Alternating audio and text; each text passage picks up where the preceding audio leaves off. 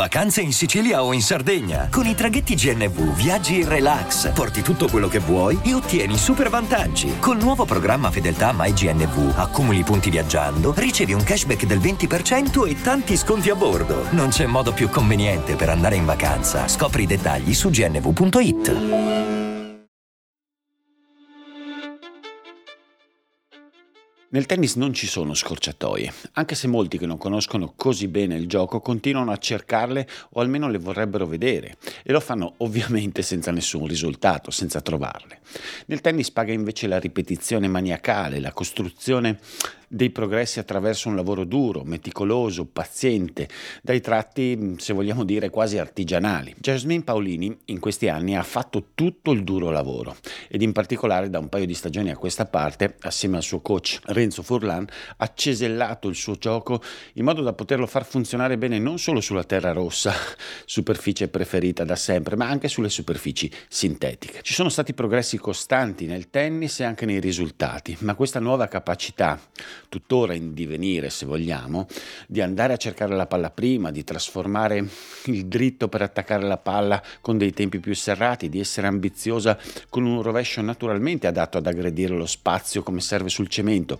e soprattutto la cocciutaggine necessaria per migliorare quanto possibile un servizio per forza di cose penalizzato da un'altezza non eccezionale, beh tutto questo non ha portato, almeno fino, fino a ieri pomeriggio, a degli exploit che urlassero al mondo la sua bravura, quella di aver compiuto insomma un processo così difficile e intelligente. Quindi pochi titoli sui giornali, poca attenzione generale e solo il segnale non troppo considerato di una classifica che senza la possibilità di mentire, insomma, cominciava a salire in modo lento ma inesorabile, descrivendo alla perfezione un livello in continua crescita. Ieri finalmente poi a Dubai, in un torneo ricco sia nei punti che nel montepremi, questo risultato è arrivato, quello capace di far alzare le sopracciglia e dare a Paolini quello che ormai di Paolini. Un premio arrivato al termine di una finale durissima, passata per lunghi tratti a rincorrere Anna Kalinskaya, una giocatrice russa dai modi eleganti, capace di colpire la pallina in modo estremamente pulito, aggressivo, apparentemente senza fatica e tennista che tra l'altro l'aveva battuta abbastanza nettamente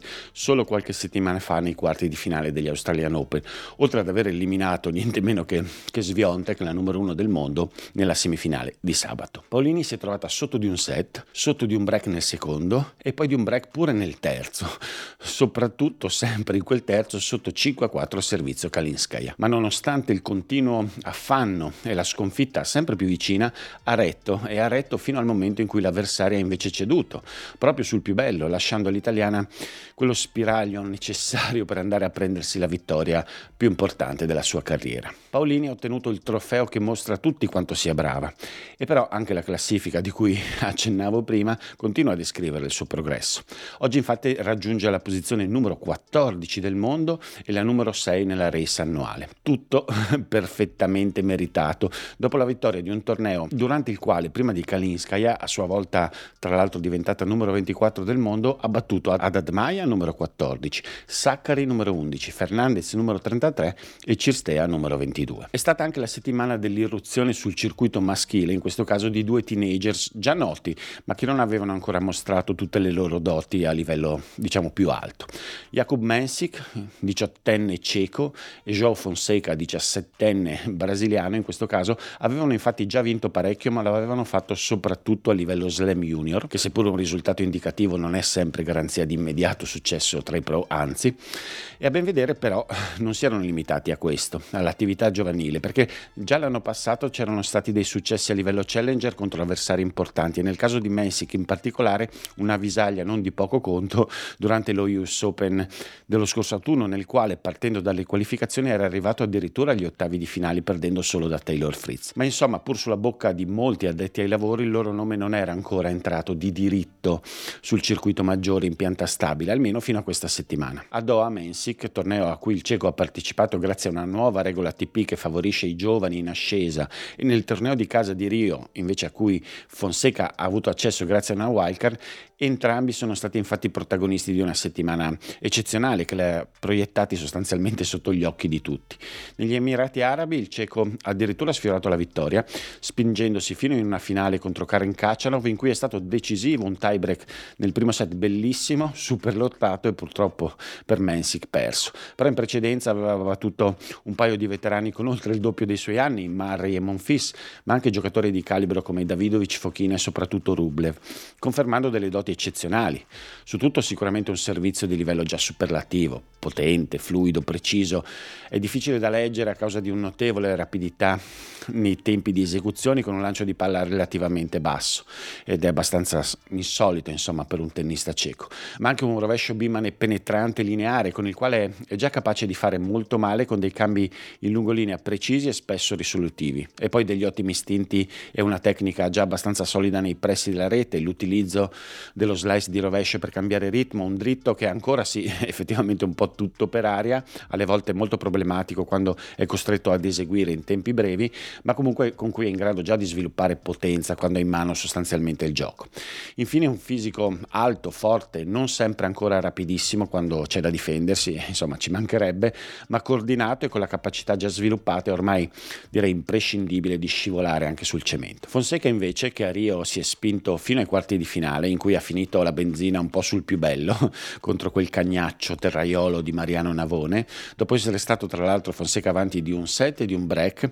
eh beh Fonseca ha mostrato dei passaggi e delle qualità altrettanto impressionanti, cresciuto tantissimo in altezza negli ultimi mesi, ha un fisico agile, asciutto ma già potente, fondamento tramite il quale sviluppa una violenza nei colpi che può lasciare alle volte veramente a bocca aperta. Di dritto tira fortissimo ma può generare anche una palla molto complessa, piena di rotazione, mentre il rovescio Biman è ovviamente un po' più lineare, devastante nei cambi di lungolinea, anche lui come Mensik. Rispetto a Mensik però appare un tennis ancora un po' meno stabile, il servizio è buono ma non a livello del cieco in generale l'anno in meno si sente insomma nella gestione proprio del motore tennistico che va ancora alle volte un po' fuori giri. Detto questo però nelle vittorie con Arthur Fiss e Christian Garin si è intravisto un giocatore potenzialmente anche lui insomma eccezionale. Questi due ragazzi e anche alcuni se vogliamo degli avversari molto esperti che hanno battuto nel loro percorso questa settimana sono anche la conferma di un momento nuovo per certi versi del tennis maschile in cui lo spettro temporale di competitività è quanto mai esteso. È possibile essere competitivi appunto già a 17 anni e rimanerlo fino a quasi 40